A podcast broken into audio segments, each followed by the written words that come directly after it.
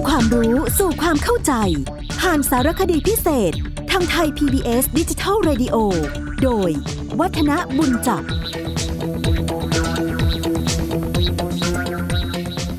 สวัสดีครับท่านผู้ฟังครับวันนี้เราจะมาคุยเกี่ยวกับเรื่องของการปลูกสร้างบ้านเรือนของคนโบราณกันต่อวันนี้ก็น่าจะเป็นส่วนท้ายขององค์ความรู้เรื่องนี้แล้วนะเพราะว่าผมนำเอาเรื่องที่สัมพันธ์กันมาคุยกันอย่างต่อเนื่องไม่ว่าจะเป็นเรื่องของการตรวจดวงชะตาของเจ้าของเรือนการเข้าป่าไปตัดไม้การดูลักษณะไม้ที่จะมาทำเสาการจัดเสานะรวมทั้งได้บอกเล่าเรื่องราวเกี่ยวกับการตั้งชื่อของเสาของรอดของพึงของคือของดั้งนะว่าเขามีการจัดเป็นกี่ชื่อกี่ชุดนะซึ่งก็ต้องบอกว่าไพเราะงดงามมีความคล้องจองกันไปทีเดียวนะรวมทั้งการดูลักษณะของเสาดีเสาไม่ดีเป็นอย่างไรถ้าหากว่าเจอไม่ดีแล้วแต่จำเป็นต้องใช้มีวิธีการแก้กันอย่างไรการทำยาอุดบ้างการทำยาทาบ้างขึ้นมานะครับรวมทั้งได้คุยเกี่ยวกับเรื่องของวันเดือนต่างๆที่อนุญาตให้ปลูกไม่อนุญาตให้ปลูกที่เป็นมงคลไม่เป็นมงคลของแต่ละช่วงแต่ละเวลานะแล้วก็พูดถึงเกี่ยวกับตำราวันขึ้นเรือนใหม่เกี่ยวกับตำราทิศในการที่จะขึ้นเรือนฤกษ์สลับวันปลูกนะแล้วก็ลักษณะตัวหนึ่งลักษณะทนสมุดคือลักษณะที่ไม่ดีที่เขาไม่นิยมในการปลูกเรือนกันไม่ว่าจะเป็นการให้ไม่ให้ปลูกเรือนคล่อมตอคล่อมไม้นะครับไม่ให้ทำเสาเรือนนอนตากไม่ให้ทำแหวกช่องกลางที่นอนไม่ให้ทำรอดระเบียงโตกว่ารอดเรือนไม่ให้ทำคือใหญ่กว่าหัวเสาแล้วก็ไม่ให้ลดหัวเสาเกินกันนอกจากนั้นก็บอกถึงสัดส่วนของบ้านว่าควรจะสูงควรจะยาวในส่วนของอาคารไม่ว่าจะเป็นประตูช่องเจาะต่างๆนะโดยการที่เอาสัดส่วนของเจ้าของบ้านไปที่ตั้งทำให้การใช้บ้านมีความคล่องตัวซึ่งวันนี้ก็คงจะหายไปแล้วเนื่องจากว่าองค์ความรู้เหล่านี้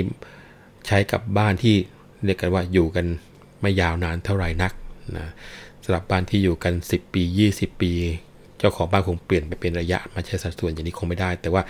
ภูมิปัญญาในการที่จะจัดส่วนว่าตรงไหนที่คนตัวขนาดอย่างนี้อยู่สบายนี่อยู่ในอาคารเรือนไทยน่าสนใจทีเดียวนะความใส่ใจนี่ไล่ไปถึงการขุดหลุมการโกยดินนะหรือว่าการไปเจอของในหลุมควรจะแก้ให้รู้สึกว่าสบายใจอย่างไรการทำบัตรพลีบูชาพญานาคนะซึ่งเราถือกันว่าพญานาคนี่มีส่วนสำคัญในการวางทิศของบ้านนะครับรวมทั้งเครื่องบูชาเสานะวันนี้เราก็จะมาคุยกันนะเกี่ยวกับเรื่องของพิธีสงฆ์ในการปลูกบ้านเราจะเห็นได้ว่าความเชื่อกับความคิดในเชิงการพูดถึงสิ่งที่อยู่เหนือกฎธรรมชาติลักษณะของผีนี่อยู่ในชั้นต้นอยู่เยอะพอสมควรแม้กระทั่งในส่วนของการทำเสาเอกพิธีการยกเสาก็มีเครื่องบูชานะครับแล้วก็มีการจัดลำดับว่าจะต้องทำอะไรก่อนอะไรหลังคนต้องช่วยกันอย่างไรอะไรขึ้นมานะคราวนี้เกี่ยวกับเรื่องของพิธีสงฆ์ในการปลูกเรือนเนี่ยโดยทั่วไปนะครับการยกเสาเอกเนี่ย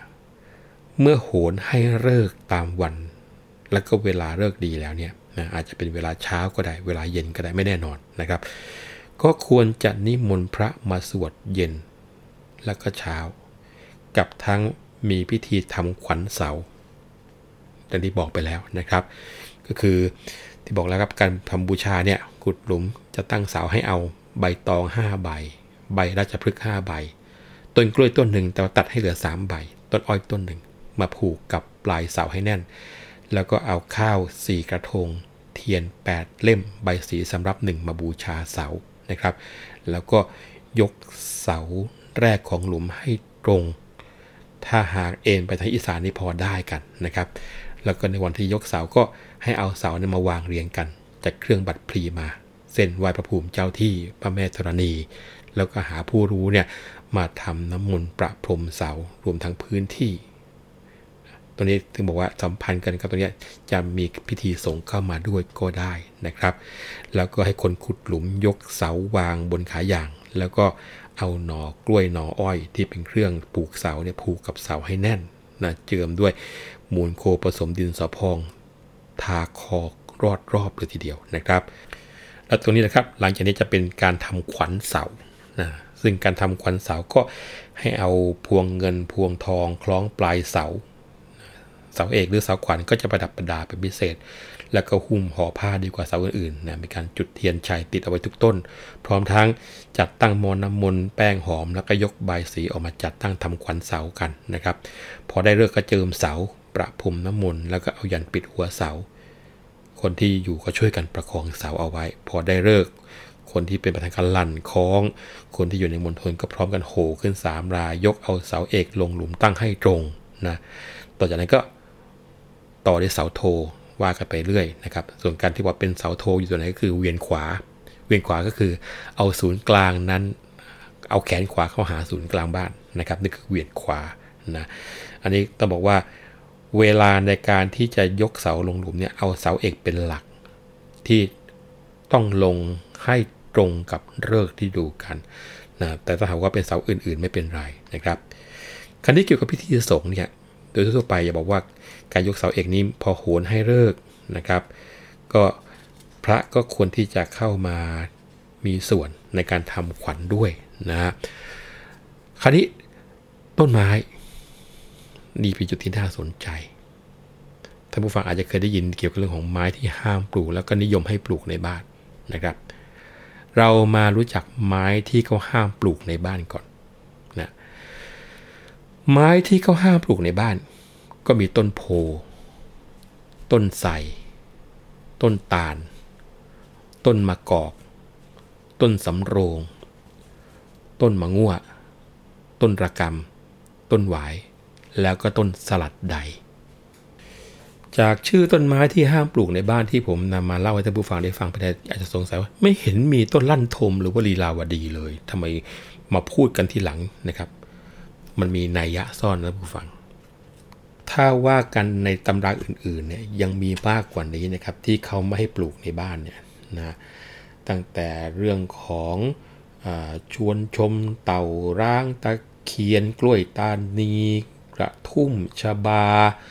ต้นรักต้นซ่อนกลิ่น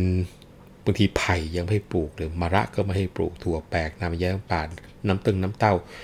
พุดตึงพุดตาลเพกามะละกอมะตูมไม่ให้ปลูกทั้งหมดอ่ะโอ้โหทำไมห้ามเยอะขนาดนั้นจริงๆแล้วมีหลักไม่กี่หลักหรอกครับหลักแรกเลยที่ไม่ให้ปลูกก็คือพวกกลุ่มไม้ใหญ่ทั้งหลายแหล่เนี่ยนะครับเพราะว่าไม้ใหญ่ๆไม่ว่าจะเป็นต้นโพต้นไทรต้นมะขามต้นตาลเนี่ยนะครับปลูกแล้วเนี่ยมันมีผลต่อเรื่องของโครงสร้างบ้านแล้วก็ต้องบอกว่ากินพื้นที่กว้างนะครับแผ่สาขาไปไกลยิ่งเป็นบ้านที่มีพื้นที่น้อยๆในกรุงเทพเนี่ยไม้เหล่านี้นี่มีปัญหามากๆกับเพื่อนบ้านด้วยนะครับนี่คือกลุ่มต้นกลุ่มที่สองก็คือกลุ่มที่ไม้มียางเป็นอันตรายเขาจะไม่นิยมให้ปลูกในบ้านกันแต่ว่าจะมาอธิบายนู่นอธิบายนี่มันลำบากนะครับเป็นว่าลั่นทมเนี่ยยางเข้าตานี่ตาบอดเลยนะครับนะฮะคนที่ปลูกกันคงจะรู้ฤทธิ์กันพอสมควรทีเดียวนะครับหรือว่า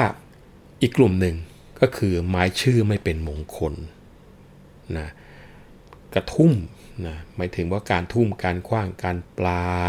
เต่าร้างนะการแยกการหย่าร้างนะระกำนะชื่อไม่เป็นมงคลแต่ซ่อนกลิ่นนะอีกชื่อนึงก็เรียกว่าซ่อนชู้เขาไม่เอากันนะครับอีกอย่างหนึ่งก็คือในแง่ของไม้ที่เขามีความรู้สึกว่ามีผีสิงอยู่ก็ไม่นิยมมาปลูกกันตั้งแต่เรื่องของไม้ตะเคียนนะกล้วยตานีรวมทั้งพวกนางแย้มป่านะถือว่ามีผีสิงกันอะไรกันขึ้นมานะอันนี้ผู้ฟังจะเห็นว่าเรื่องพวกนี้มีความสัมพันธ์กับความเชื่อของเราในการที่ว่าเป็นไม้มงคลหรือไม่เป็นมงคลมาจากเหตุนี้นะครับอ่ะแล้วไม้ที่เป็นมงคลล่ะเป็นพวกอะไรบ้างนะถ้าเป็นการปลูกโบราณนี่โอ้โหปลูกวันวุ่นวายพอสมควรเพราะว่าเขาบอกถ้าทิศบูรพาตะวันออกเนี่ยให้ปลูกต้นไผ่ต้นกุ่มต้นมะพร้าวทิศอาคเนย์คือตะวันออกเฉียงใต้ให้ปลูกต้นยอต้นสารพีนะครับทางทักษิณทิศใต้ในให้ปลูกมะม่วงกับมะพร้าวทิศหฤดีตะวันตกเฉียงใต้ในปลูกชัยพฤกษ์สะเดาขนุนพิกุลทิศประจีมคือตะวันตกปลูกมะขามปลูกมะยม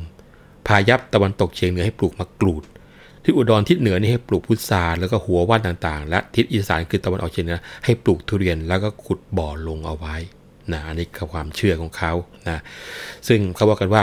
ใครทำปลูกต้นไม้อย่างนี้ให้อยู่เย็นเป็นสุขทีเดียวทรัพย์สินเงินทองจันเนืองนองถ้าปลูกกันอย่างถูกทิศถูกทางนะครับแล้วก็ไม่ใช่เฉพาะแค่ไม้ประจำทิศที่เป็นมงคลวันปลูกต้นไม้ก็ยังมีอีกนะฮะถ้าปลูกต้นไม้วันอาทิตย์เขาจะปลูกขิงปลูกข่าแล้วก็เผือกมันกันวันจันทร์จะนิยมเอามาปลูกพวกกล้วยพวกอ้อยนะถ้าวันอังคารจะปลูกพวกพืชเอาใบพวกแมงลักผักตะไคร้พลูโหระพาอะไรพวกนี้คือของกินใบจะปลูกวันอังคารนะครับส่วนวันพุธจะนิยมปลูกพืชเอาดอกนะพวกบัวพวกกุหลาบพวกมะลิเนี่ยเหมาะที่จะปลูกวันพุธกันแต่ถ้าจะปลูกข้าวฟักแฟงแตงถั่วต้นไม้ผลต่างๆเขานิยมปลูกกันวันศุกร์นะครับส่วนวันพฤหัสบดีเหมือนวันพุธนะก็คือว่าถ้าปลูกวันพฤหัสก็ถือว่าเป็นการปลูกเล่นเอาไม้ดอกวันเสาร์ผลเป็นวันอังคารก็คือปลูกพวกพืชเอาใบวันเสาร์นี้ปลูกพวกพืชกินใบนี่จะถือว่าดีกว่าเพื่อนนะครับถือว่าครบถ้วนกระบวนความเกี่ยวกับความเชื่อพิธีการพิธีกรรม